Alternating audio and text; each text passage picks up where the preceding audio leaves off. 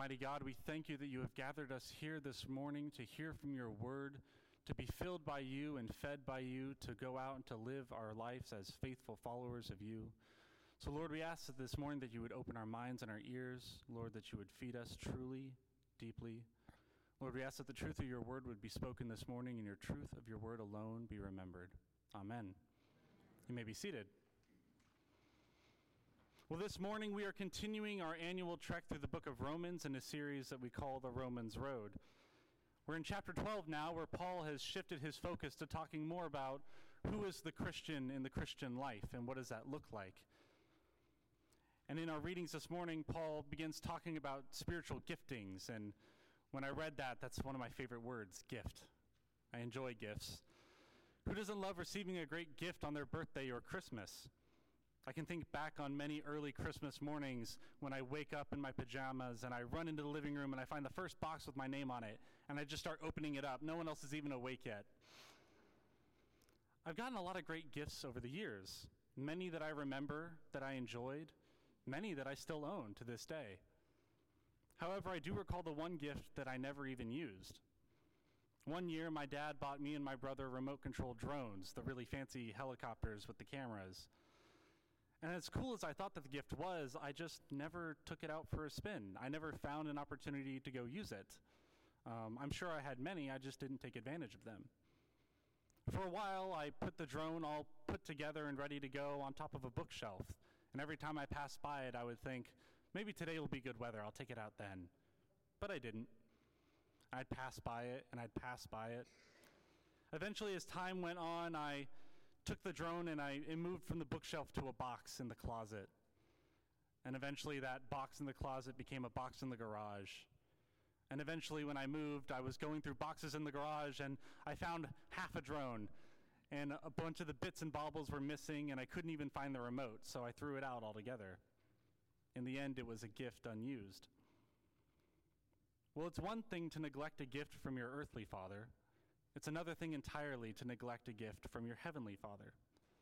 And Paul this morning is continuing to, to exhort us to offer our lives as living sacrifices. And the image that he gives us this week is this image of participating in the life of the church through the gifts that we are given by God.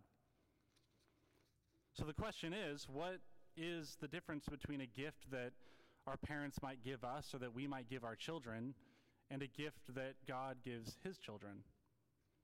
As, as we recall last week, Gene reminds us that theology, what we know about God, leads to doxology, which is praise, which leads to practice. As Christians, belief and behavior are intertwined, they're inseparable. You can't have one without the other.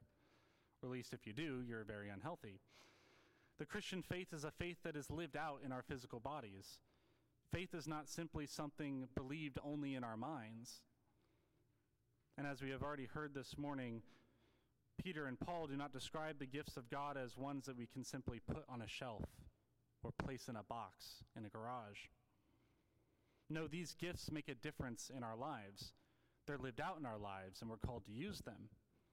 God's gift of grace is free in the sense that we cannot earn it, but it is not free in the sense that it does not cost or demand something of us. God's grace demands a response, God's gifts demand a response. And the problem with this is that in our day, we think about gift giving a lot differently than we would think about gift giving in the early centuries. To the people that Paul's writing his letter to in Rome, there was a kind of cultural etiquette that accompanied gifts.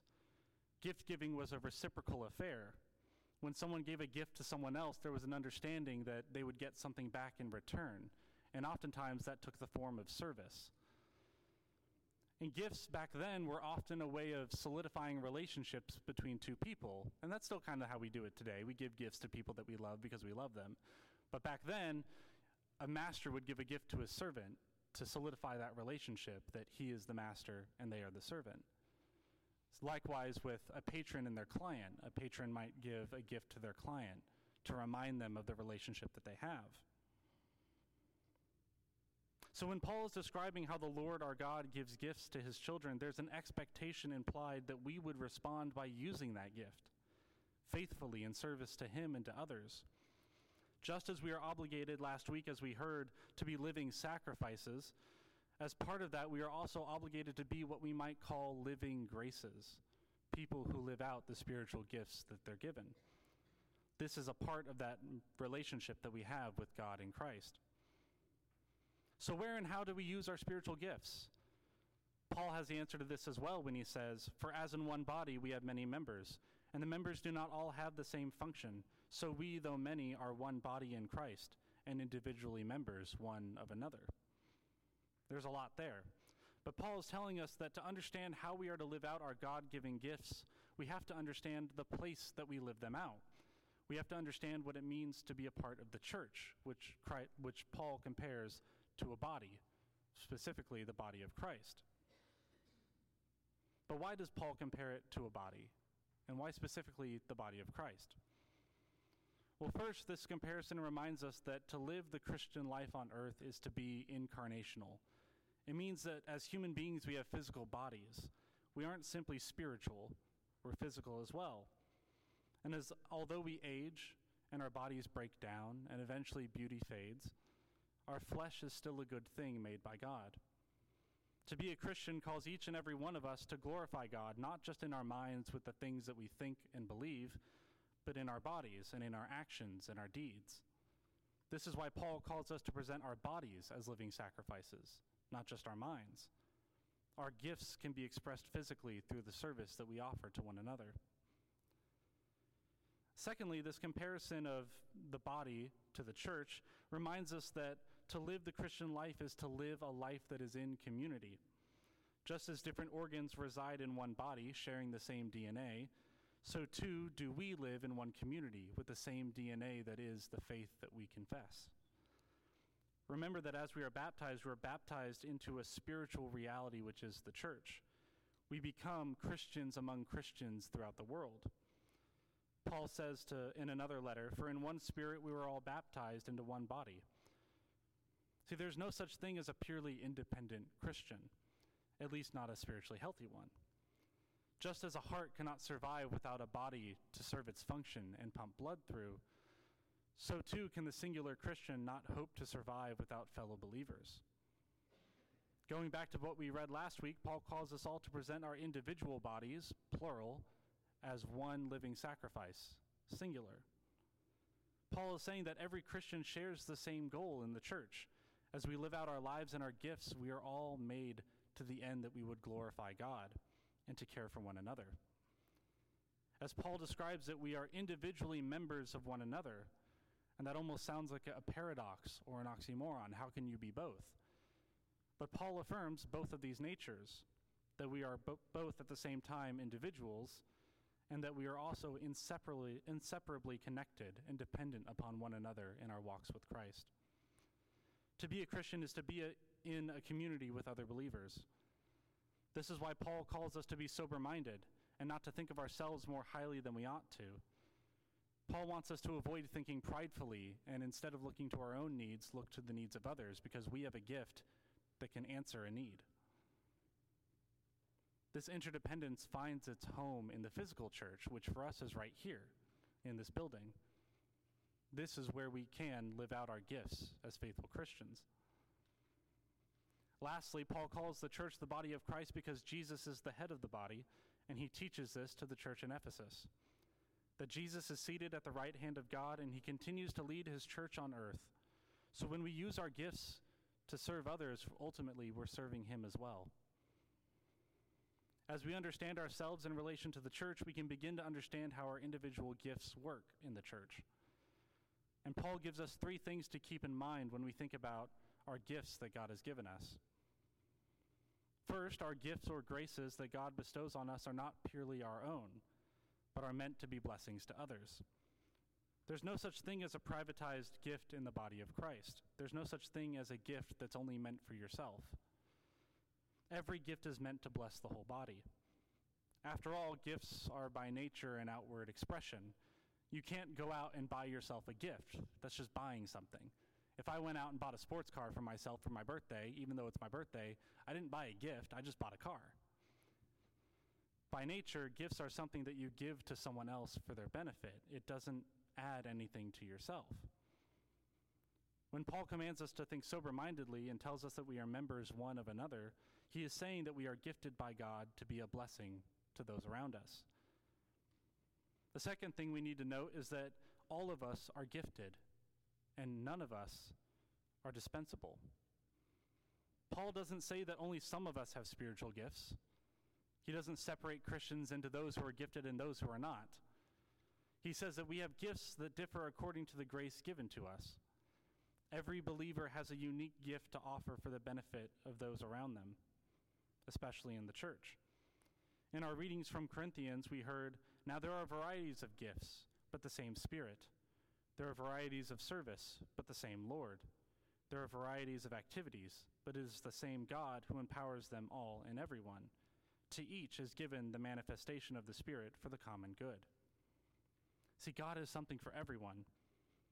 We just have to figure out what it is and pray that the Lord would reveal to us what it is our spiritual gift.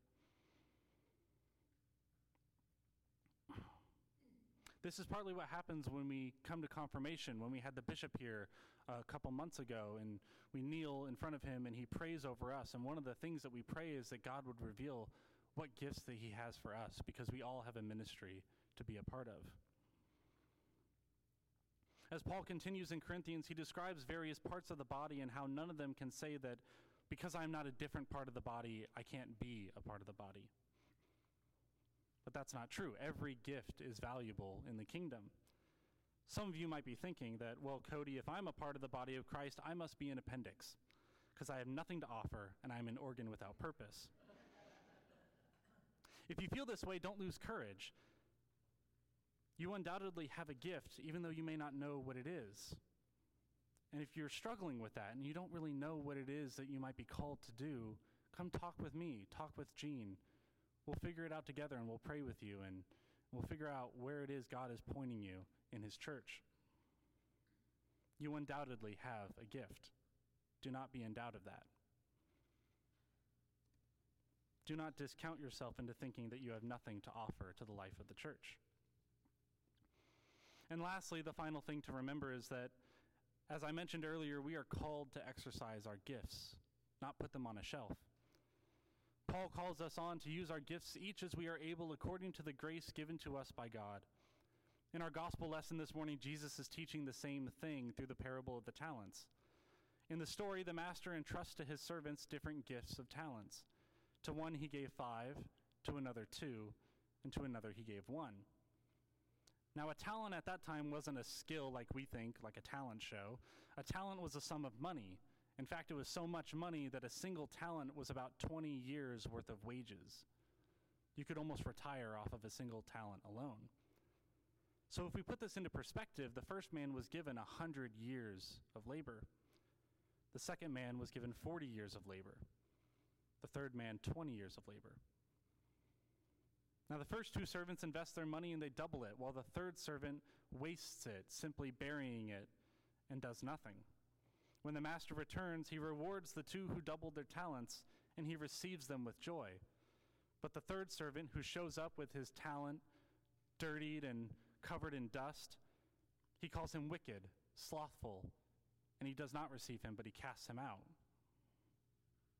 See, Paul and Jesus are telling us that God has given us all talents of our own, this time not of money, but of spiritual giftings.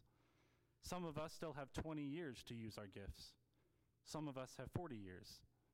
Some of us who are infants, like our newest member, Cove Gorbald, still has an entire lifetime ahead of them to use his gifts. So I ask you this morning how are you using the talents that God has entrusted to you? How are you offering yourself as a living grace to those in the church who need it? I want to end on a reflection of just the word grace and what it means for us the grace of God, that beautiful grace which gives us eternal life. That grace which through water and spirit washes away sin and leaves the sinner's soul as white as snow. That wonderful grace that clothes our whole being with the righteousness of Christ. That costly grace that required nothing less than the life of God's own innocent Son. That sweet grace which we encounter in bread and wine that stirs us on to live the Christian life. What is that grace to you? Is it precious to you? Does the mere thought of it overwhelm your heart? Does it fill you to the brim with joy and gratitude? Friends, the grace of God is immeasurable in value, far more than any talent. God has given each and every one of us a way to serve Him with His grace. When we do, we glorify Him to His joy. We uplift our brothers and sisters in the process. When we don't, we cheapen God's grace.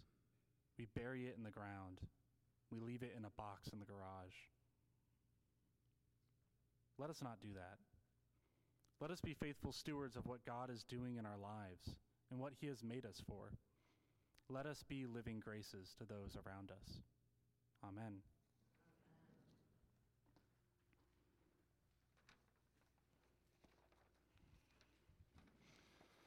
Now, standing together, let us confess our faith in the words of the Nicene Creed.